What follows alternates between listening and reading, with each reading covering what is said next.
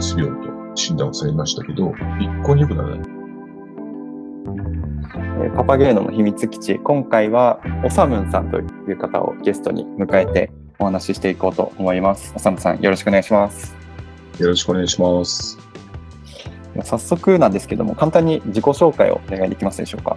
えー、皆さん、はじめまして。えー、私は足立治と言います。年齢は55歳ですね。まあ、家族は、結婚してまして、えー、妻と3人の息子がいます。まあ、そういうと、まあ、普通の家庭なのかなという感じなんですが、まあ、唯一他の方、家族と違うのは、えー、私が双極性障害の当事者であるということになると思います。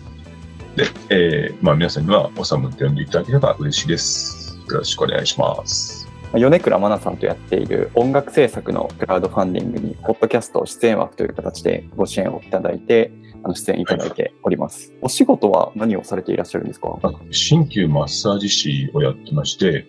資格取ったのが平成10年なので、25年目ぐらいになるんですか？あっという間でしたね。最初に資格を取って、病院勤務、あとはもう医療、介護、福祉の施設とか病院でリハビリのスタッフとして働いていて、今はフリーなんですけど、フリーになったのは3年前ですかね。で、現在は週4回、午前中だけクリニックに、え、働いていて、午後っていうのは訪問ですね。患者さんをお宅に伺って、まあ、マッサージ、鍼灸、あとはまあ機能訓練が一番主だと思うんですけど、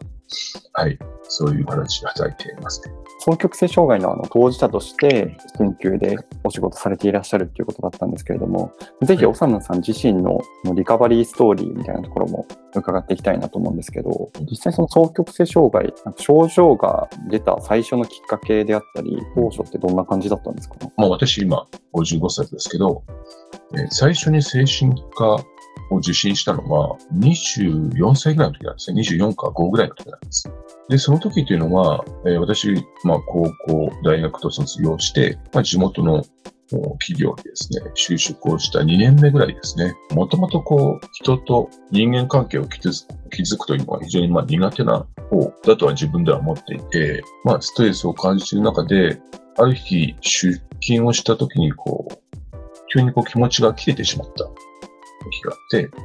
で、無断欠勤をしたんです、私。家はそのまま、えー、いろいろあったんですけど、その会社を退職することになって、さてどうしようと。まずはこう、朝起きれないであるとか、えー、気持ちが沈んでしまうとか、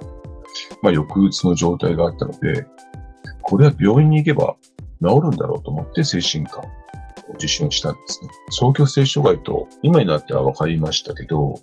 その時って仕事も辞めて家でゆっくりと休養していくと、だんだんこう元気になってくるんですよね。そう状態と軽装、軽いそう状態になるので、受診をしなくても治るんだ、自然に治るんだって思ったので、結局その通院を自己判断でやめてしまう。で当然薬もやめてしまうので、本人としてはもう家庭に自己判断で治ったと思うので、そのまま今度はまた就職活動して働く。だけどまたしばらくすると抑うつ状態になって、え、退職をしてしまうっていうのをと繰り返していたんですね。え、なんで自分はこう仕事が続かないんだろう。社会人として働けないっていう自分に絶えずこう不安を抱えていたんですけど、今から9年前ですね。え、ですから46の時まあ、その時には僕は結婚をして子供もいたんですけど、あるデイサービスの管理者を任されていて、その時にこう、目標を達成した瞬間に僕の気持ちが切れてしまった。やっぱり、その24歳の時の時と同じように、もう動けなくなってしまったんですね。で、そこでもうやはりうつ病と診断をされましたけど、一向に良くならないんですよね。で、先生との信頼関係も今一つ築けないまま、まあ、休職期間4ヶ月休職しましたけど、えー、復職をしたんですが、やはりうつ病という診断のまま、復職をしたけど、やはり体調に波がある。うちの妻もこう、腹をくくったっていうんですかね、とことんこう一緒に寄り添おうという気持ちがうちの妻もあって、三つ目の病院のところで自分の人生をじっくりと振り返ってみて、その先生に初めて言われたんです。双極性障害の傾向が強いですね。この30年間で初めて言われたんですね。で、そこで初めてその双極性障害に、まあ、処方、薬を処方されて、で、そこからだんだんとこう回復に向かっていったというのが、はい、あります。24歳、25歳の時からもうずっとうつ病と診断はされていたってことなんですかね？そうですね。で、私もそう思っていました。でその当時やっぱり当然医学的な知識もないので、躁うつ病っていうことは考えも及ばなかったし、24、25の時にうつ病と診断されて退職をして、仕事いろいろ変えていって、さあどうしようってなった時に、心と体がつながっているっていうことを東洋医学では考えますっていうのを本で読んだんですよね。で、これで面白いと思って28歳の時に鍼灸マッサージの専門学校に入って、31の時に国家資格を取って、えー病院に入った時に現在の妻に出会った。うちの妻も結婚して、やっぱりなんとなくおかしいなって思うことがあったらしいんですね。なんでこんなに急にカリカリ怒るんだろうとか、またなんか下を向いてずっとうつむく時間が長かったりとか。まあだけど仕事は転職を繰り返すものの、仕事はできていたので、なんかおかしいなと思いながらも、まあそれは言わずに一緒に生活をしたんですけど、9年前に私が休職をしたところでおかしいと、今まで結婚生活を送ってたからおかしいという部分に、うちの妻が向き合ったというんですかね。うちの妻は看護師で、9年前というのは精神科の病棟に働いていたので、まあちょうど休職をしたのをきっかけに、職場の先生であるとか、専門看護師の方に相談をして、うちの妻は全部話したんですよ、私の状態を。その結果、まあうちの妻が動いてくれた結果、少しずつこう、まあ先ほど3つ目の病院というのにたどり着いて、えー、双極性障害という診断が下った。双極性障害なかなか気づかないという話は僕も聞いたことはあるんですけれども奥さんはまあ看護師という、まあ、結構医療職専門職で精神科についても結構詳しい方だったと思うんですよね。おさむさん自身も鍼灸師として一般の方よりかはこう健康とかに関する知識も終わりなのかなと思うんですけど、それでも24、5歳の発症から20年ちょっとぐらいですかね。双極性障害の診断下されるまでは20年ですね。まあ、ある意味気づけなかったということだと思うんですけれどもうん気づくのって難しいものなんですかね？まあ、最初の思い込みとして、まさか自分がその双極性障害だとは想像もしてないんですよね。これ本当に恥ずかしい話、その9年前の休職するまで、まあ、結婚するときにも私、うつ病で精神科にかかったことがあるってことを妻に話してなかったんですよ。ああ、そうだったんですね。うん私の過去っていうのを、やっぱりどうしても隠したい。うんえーこれを言ってしまったら、うちの妻と結婚生活が破綻してしまうんじゃないかっていう不安とか恐怖があったので、言ってなかったんですね。その9年前に、46歳の時に休職したのをきっかけに全部話しました。今の話を。そうすると、うちの妻が気分の波が激しいなっていうのは、そうか、そういう過去を、起用歴というか、病歴としてあったんだ。実際私、母方の親族に統合失調症の人がいたので、遺伝的な要素もあったのかもしれないと。あとはその後天的なその生活環境ですよね。特にはまあ、親との関係。っていうことは、もううちの妻は、あまり私と親との関係が良くないってことは知っていたので、遺伝的な要素、あと後天的な要素を考えると、まあ給食を機に向き合ったっていうことですね。給食が一つのきっかけになって、奥さんにもお話しするきっかけとなって、双極性っていう診断に至ったっていうことだったんですね。はい、そうです。実際その双極性のそう状態の症状って具体的にどういったものが出てたんですか、一人で言うとこ、万能感って言うんですかね。仕事を辞めるときの自分で大体軽装の状態になってるんですけど、僕の能力からしたら、こんな職場でたら自分の能力が発揮できない。僕はもっと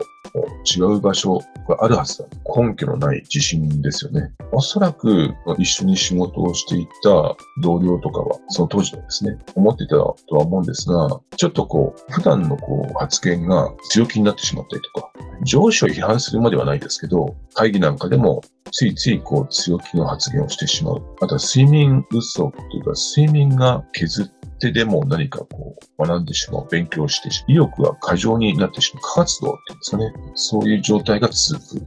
そこが軽装だと思います、特徴ですね。繰り返し結構激しい上下の波があり続けたってことなんですかね。僕の場合は全体で言うと、抑うつの状態がほとんどなんですよね。軽装になる時ってそんなにないんです。双極性障害も1型と2型があって、2型の場合はほとんどが抑うつ期であって、軽装の状態っていうのは非常に少ないとは言われているので、まあ、先生はこう正式に私の前でこう、あなたは、えー、早急性障害苦手ですとは言わない先生なんですけど、傾向がありますね。だからこういうところで気をつけましょうってことを言うんですが、言われてみれば完璧主義者とか白黒思考の傾向が強いので、確かにこう振り返ってみると抑うつの時間の方が多いと思います。で、軽装に入ってしまって転職がその軽装の時に転職をしてしまう。頑張るぞと思っても無理をしているので、肉体的にも精神的にも追い込まれて朝起きれなくなってしまう。やめてしまう。っていう感じですかね。効果不効果、31歳の時に新旧マッサージ師の資格を取ったので、要はスキルアップと称して転職をできてしまうんですよね。最初は病院の勤務をしていて、急性期の病院に入ったので、この人が地域に帰ったらどういう生活をしてるんだろうって言って、地域のクリニックに入る。そうすると今度医療分野だけではなくて、ちょうど介護保険が始まって、しばらくしてリハ特化型のデイサービスっていうのができたので、じゃあそこで要介護の人はどういうふうにこう関わっていけばいいのかって言ってそこに転職をする。今度は65歳以下の福祉業界の患者さんっていうのはどうなる？ことで興味を持ってしまったら興味を持って持つんですね。で、それが資格を持っているので、病院にこう転職しやすいっていうことも、病気について向き合うことが遅れてしまった一つの要因だと思います。履歴書とかを傍から見ていると、動機を持って、スキルアップのために新しい機会に挑戦している方なんだなっていう印象になるんでしょうね。職歴、本当に履歴書1枚では足らないぐらいですから、でもそれが自分の本当に成長になっているって思っているので、転職を繰り返すことがえー恥ずかしいことだっていうことに思わなかったんですね。9年前から双極性障害の診断がついて、そこから回復に向かっていったというお話だったと思うんですけど、今振り返ってこういうものがあったら早く気づけたとか、あるいはこういうものがあったらもっとこう生きやすかったなみたいな、今実際にこういう工夫をしているとかっていうのもあると思いますし、そのあたりぜひ教えていただきたいです。9年前の自分に、え振り返って思うのは、休職をしましたっていうと、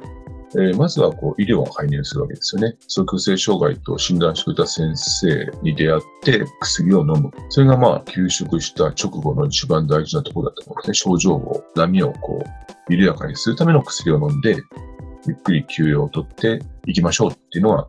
最初はやっぱり医療が一番大部分だとなるんですけど、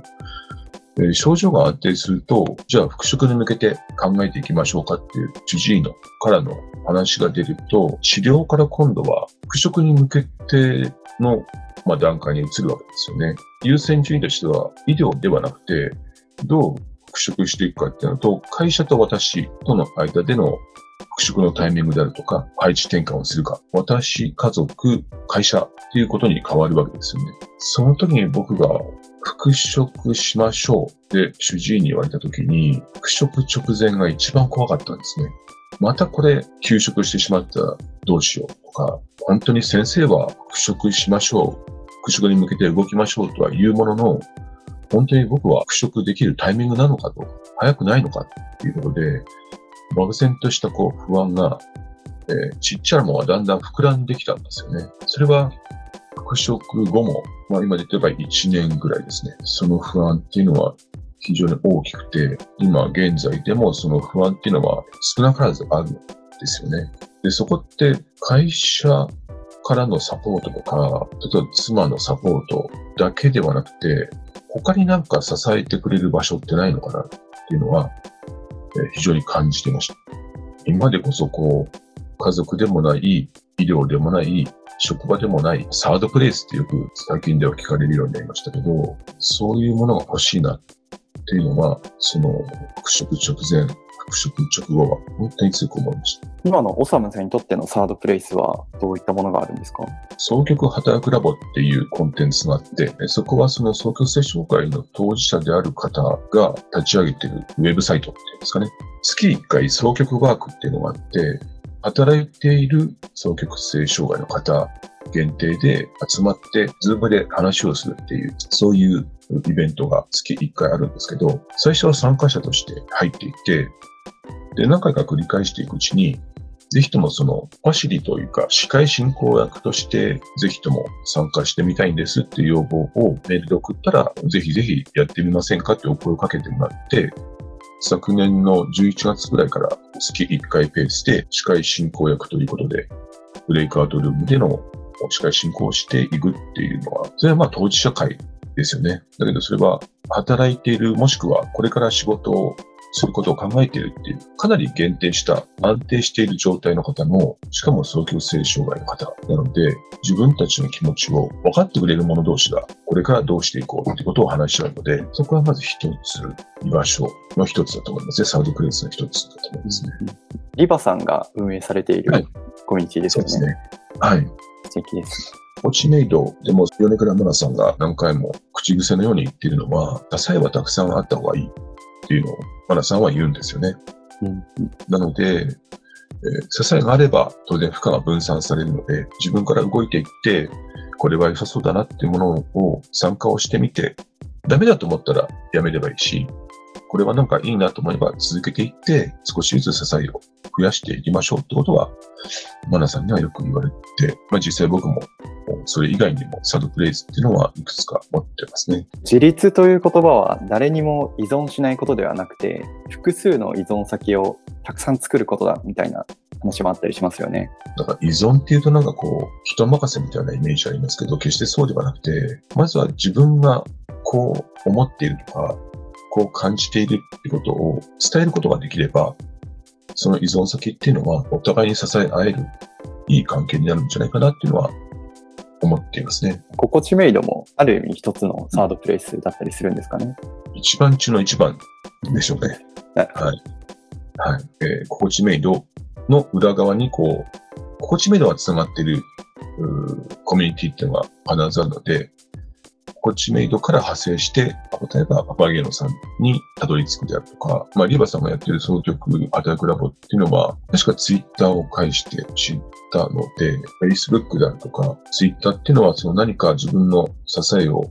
探すには有効な手段だなっていうのは、はい、今では思います。復職する際に再発であったり、まあ、再度休職してしまうことが不安だったっていう話で、やっぱりサードプレイス、同じような境遇、同じような疾患持った方同士で話し合える場所とか、心地メイドのような似たような思いで鍼灸のお仕事をやっている方とか、ま、そういった第三の場所がいくつかあるっていうことが大事ってことだったんですけど、再休職を予防するみたいなところで言うと、例えば、リワーク施設、就労移行支援事業所、リバさんとかもやってると思うんですけれども、そういったところで復職前にストレスコーピングについて学んだりですとか、どういう状態だと自分は仕事でストレスを感じやすくて、いわゆる認知行動療法みたいな形で、こういう出来事が起きた時にこう考えちゃうけど、実際はこういう捉え方もできるから、こういう行動してみようとか、なんかそういう訓練をするっていうのが一つ有効だと言われてたりするんですけど、サームンさんがその復職する際は、リワークですとか、例えば会社の産業医面談を定期的にして生活リズム整っているかをチェックしてもらうとか、そのあたりって実際あったりしましたか？実はそのリワークに関しては見学に、え何か所か行きました。ああ、そうなんですね。はい。自分の住んでる近くで探したんですけど、えー、1件目の見学行ったところは、病院の経営しというか、でも病院の中ではないんですね。駅前に、病院は山の奥の方にあるんですけど、それがサテライトとして駅前に作っているリワークプログラムに行ったんですね。それを私一人で行きました。そこでも案内をしてくれる人がいるんですよね。その時にちょっと僕は衝撃的だったのが、皆さんどれくらいで復職してるんですかっていう質問した時に、実は戻ってきてしまう方が多いんですってことを言われたんです。それこそ1年ではなくて、複数年通っている方もいらっしゃるってことを聞いたんですよね。いやいや、そんなことないだろうと。えー、じゃあ2件目は行ってみようと。2つ目、3つ目は、うちの妻と一緒に行ったんですが、やはりですね、病院の中でやっているデイケア的な、デイケアの中でその、リワークプログラムみたいなのを取り入れているところを2件行ったんですよね。そこでも同じことを言われたんです。やっぱりなかなか復職ってのは難しいと。要は生活リズムを、整えるためには皆さんここに通っているけど、ここから復職に行くっていうところってのは非常にそのハードルが高いらしくて、やっぱり戻ってきてしまう方もいるということで、えー、3軒目の病院の中にあるリワークプログラムを見学した帰り道ですね、私の妻と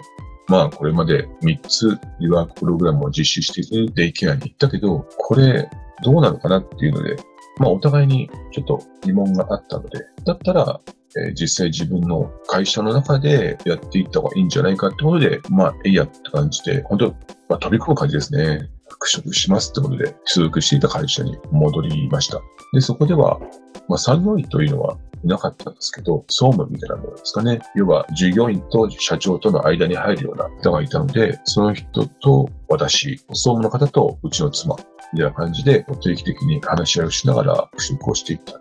うことがありました。で、そこで、やっ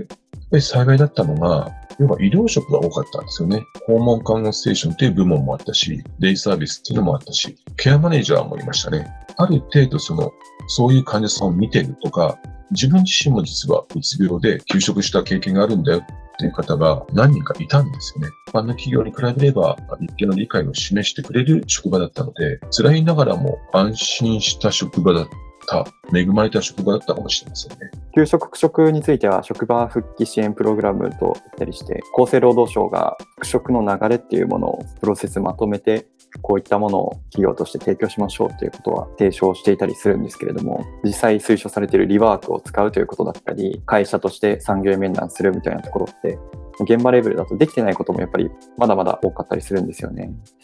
リワークについては医療リワークに3件見学されてっていうことだと思うんですけどはい。医療リワークと福祉リワークと大きく分けると2種類あってですね精神科に併設されている医療リワークというものと復職直前とか就労移行支援事業所障害者総合支援法に基づく事業所とあってちょっと医療リワークだともしかすると治療中の方であったり生活をするっていうところ自律的に生活するっていうところを目標にしていて就労のところはまだの段階の人がもしかしたら比率としては多かったりとかする傾向があるのかもなっていうのはお話聞いてて思いましたね。いや、でもやっぱりその、焦ってたんでしょうね。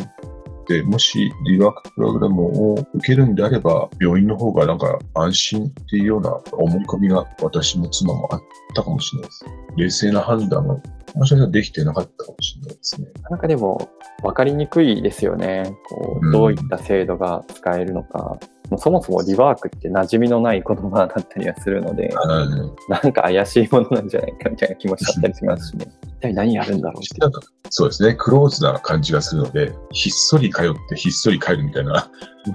そんなイメージはありました。会社のサポートに関しては、介護事業所とか多いのかもしれないですけれども、やっぱり50名以上の事業所にしか産業医というものは選任されて、選任義務がないので、ちっちゃい事業所が、介護事業所とかも多いと思うんですよね。本当に社員さん数名というところが多いのかなと思います。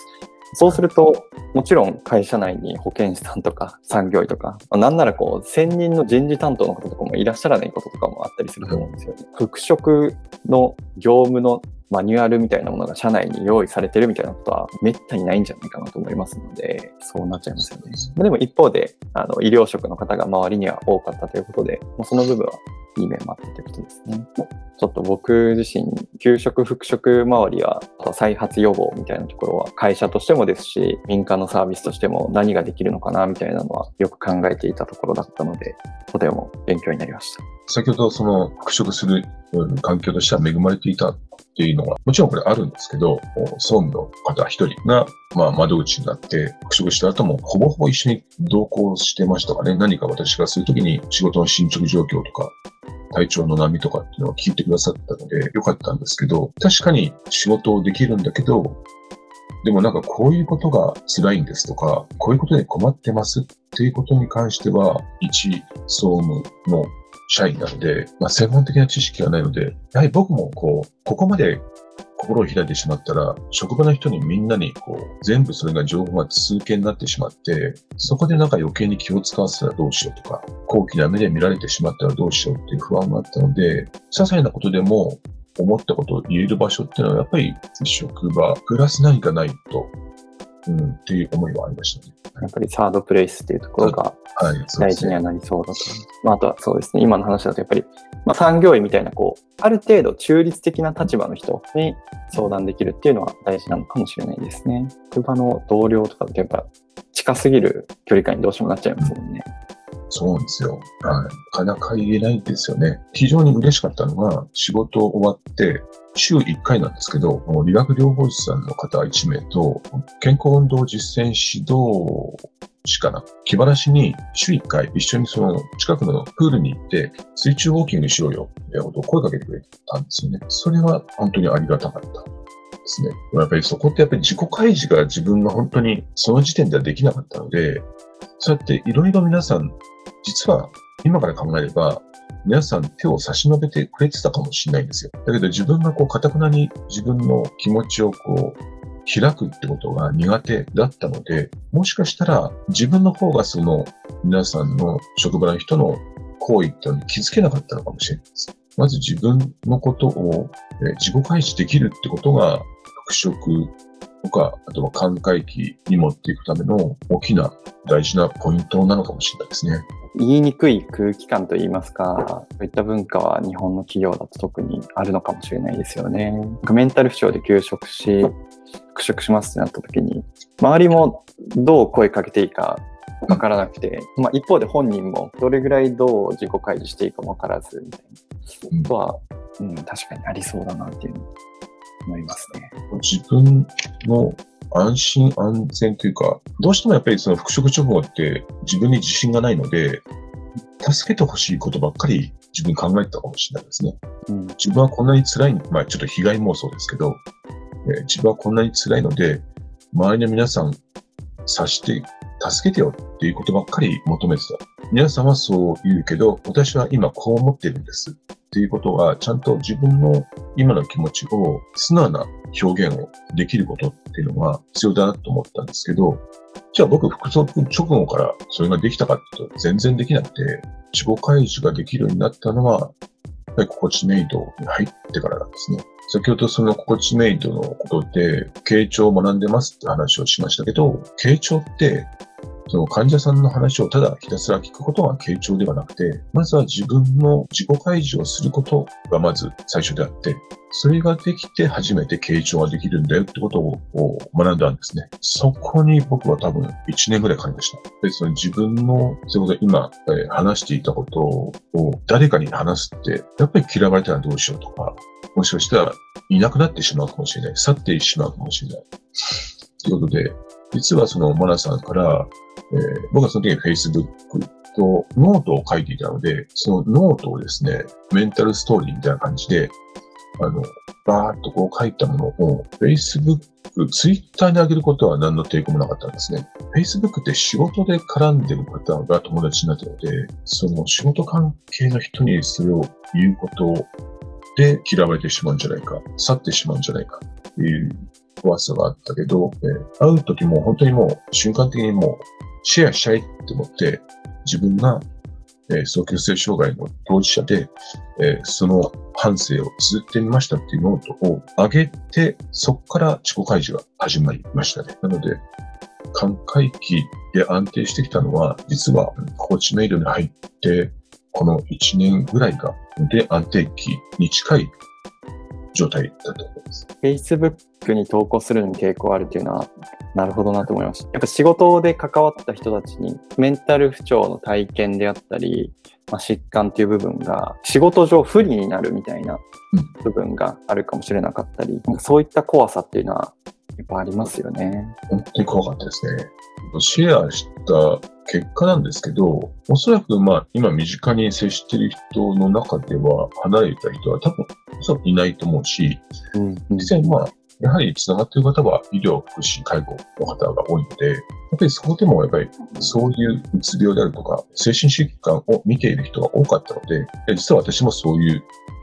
人を今患者さんとして見てますよ。なので、決しておさむさんがえ特別な普通じゃないとは思わないということでコメントを返してくれる方が結構いらしたので、実は私も言えなかったけど、実は私もうつ病の経験者なんですって方も告白されしてくれた方もいたので、まあ、結果としては Facebook で公開してよかったなっていうのは、と思いますね。その勇気というか、一歩そのクリック、一本指一本押すっていうのは、それだけでなんか少しこう、いい方に動き始めたっていう出来事でしたね。クラウドファンディングをした野村真奈さんが新しい挑戦をし続けていることに支援をしようと思ったっていうことをお伝えしたんですけど、僕、この今日の対談の中で、一つなんかキーワードになるのは挑戦だと思っていて、精神疾患の患者さんってまず本とか読むと、再発予防に心がけましょうっていうことを言われるんですよね。確かにその通りです。やっぱり仕事を辞めれちゃう、辞めちゃうような状態になってはいけないので、生活のリズムを整えて、再発予防に心がけましょうっていうのは、確かにありますよね。だけど、そうすると、寛解期になってきて、何かにこう挑戦するってことをするのは、果たしてこれ、いいことなのかどうなのか。その再発予防に心がけるってことは、なんか静かな人生を送りましょうみたいな、決してこう、なんだろうな、成長するとか、えっ、ー、と、一段一段階段を登っていくっていうことではなくて、えー、あまり無理をしないようにねっていう、こう、ストップをかけられている感じがするんですよね。でも中では何かに挑戦してみたいっていう気持ちはふつふつとやっぱり湧いてくるので、まあ今私自身がやっているのはその通信制の大学で心理学を学ぶっていうことをしているんですけど、あとはやっぱり音楽っていいなと思って、えー、3年前ぐらいから、えー、ピアノ、今までで全く僕ピアノとかやったことないんですけど、え、やってみたいと思って、まあやってみたりとか、あとは、もともと僕、性格として、自分の特性として体を動かすのが好きな方なので、えー、今、そのパーソナルでキックボクシングの道場に通ってみたりとかっていうのをしてるんですけど、それって僕にとってはすごい大きな挑戦なんですよね。だけど、やっぱりどうしても無理をしてしまってるのかなっていう、こう、不安になる自分もいるし、寛解期を過ぎて、これからまだ人生って長いので、少し小さなことでもいいので、挑戦をしていきたいなって思いはあります。先ほどその通信制大学も、いやー結構、レポートを提出するとか、テストを受けるとかって結構僕にとっては非常に重荷なんですけど、まあ、よくよく考えてみたら、まあ、55歳で大学卒業できなくても別に恥ずかしいことじゃないのかなと。逆に卒業できたらすごいよねっていう、こう、自分の自信になると思うんですよね。卒業できなくても別にマイナスにはならないし、卒業できたら大きな自信になるので、僕としてはその、うん、挑戦をしていくっていうことは、え続けていきたいなと。で、そのために、一人では、やはりその挑戦するっていうのは、気分の波が出てきてしまうので、現状こんなことを挑戦してますってことを伝えていってるのは、コーチメイド内でのビノクラムナさんの個別ミーティングで、えー、現状報告は態度しているので、それも一つのこう大きな大きなサードプレイスになってますね。ありがとうございます。はい。そうですね、挑戦。先ほどのその双極性障害の、まあ、ある意味症状の影響も一部あって転職を繰り返されていたみたいな話があったんですけれども、なんかそれってこうなんだろうな、半分はこう症状かもしれないけど、でも半分はそれってすごく大事な自分のアイデンティティの一部になってる部分なのかなと思うんですよね。こう何か新しいことに挑戦して、成長してっていう本当にバランスが大事なのかなと思うんですけれども、こう無理しすぎてもいけないし、でも全く何も挑戦しないっていうのは、それはそれで寛解期の過ごし方として、なんか逆に不安にもなってしまったりとかすると思いますし。で成長したいっていうのは人間のまあ、普通の欲求だと思うので、なので、双極性障害だから諦めるではなくて、双極性障害でもできることはあるっていうふうに思いたいですよね。知識をいっぱい入れても、それよりはやっぱり実践をするしかない。ダメだったらそこでやめればいいし、続けられそうだなっていうものをやっぱり手探りでも、まずはやってみるってことが大事かなっていうのは思いますね。 Voicyっていうその音声配信サービスで精神科医の方が言ってたのが、えっ、ー、と、私は双極性障害ですって言っちゃうと、あなた自身が全部100%双極性障害になっちゃう。だけど、私は双極性障害という特性を持っていますってなると、双極性障害というのは一つの特性であって、他にも自分があるわけですよね。なので、全部を自分は病気であるっていうことで、自分をこう、締め付けないっていうか、諦めてしまうってことではなく、特性の一つだよっていうふうに思えたらいいですよねってことは、はい。あの、その精神科医の方が言っていて、なるほどと。うん、それはやっぱり頭の隅っこにありますね。ありがとうございます。いやとても精神疾患をお持ちの方とかも勇気づけられるコメントかなっていうのを感じました。ねそう思っていただければ本当に嬉しいです。はいまあ、うつ病と最初診断されて、24、5歳の時に診断されてから20年ほどですね、まあ、仕事を辞めたり復職したりっていうのを繰り返して、で、20年越しに双極性障害として診断され、リカバリーに今向かっていってるっていうところのお話であったり、リワークであったり、会社のサポートみたいな話とか、第3の居場所、サードプレイスというものがすごく大事だよというところ。えー、オサムさんに関しては、総局働くラボとか、心地メイドとか、そういったサードプレイスがやっぱり支えになっていると。で、その中でも、精神疾患当事者だからといって、それが自分の100%のアイデンティティではなくて、むしろ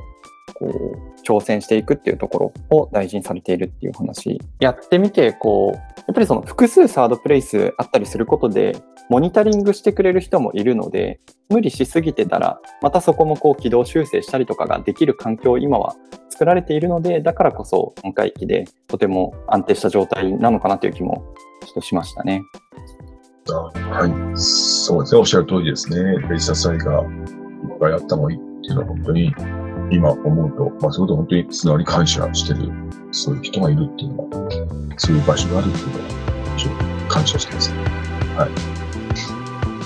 いや、とても貴重なお話、ありがとうございます。いえ、こちらこそありがとうございました。今後のおさむさんの挑戦も応援しております。ありがとうございます。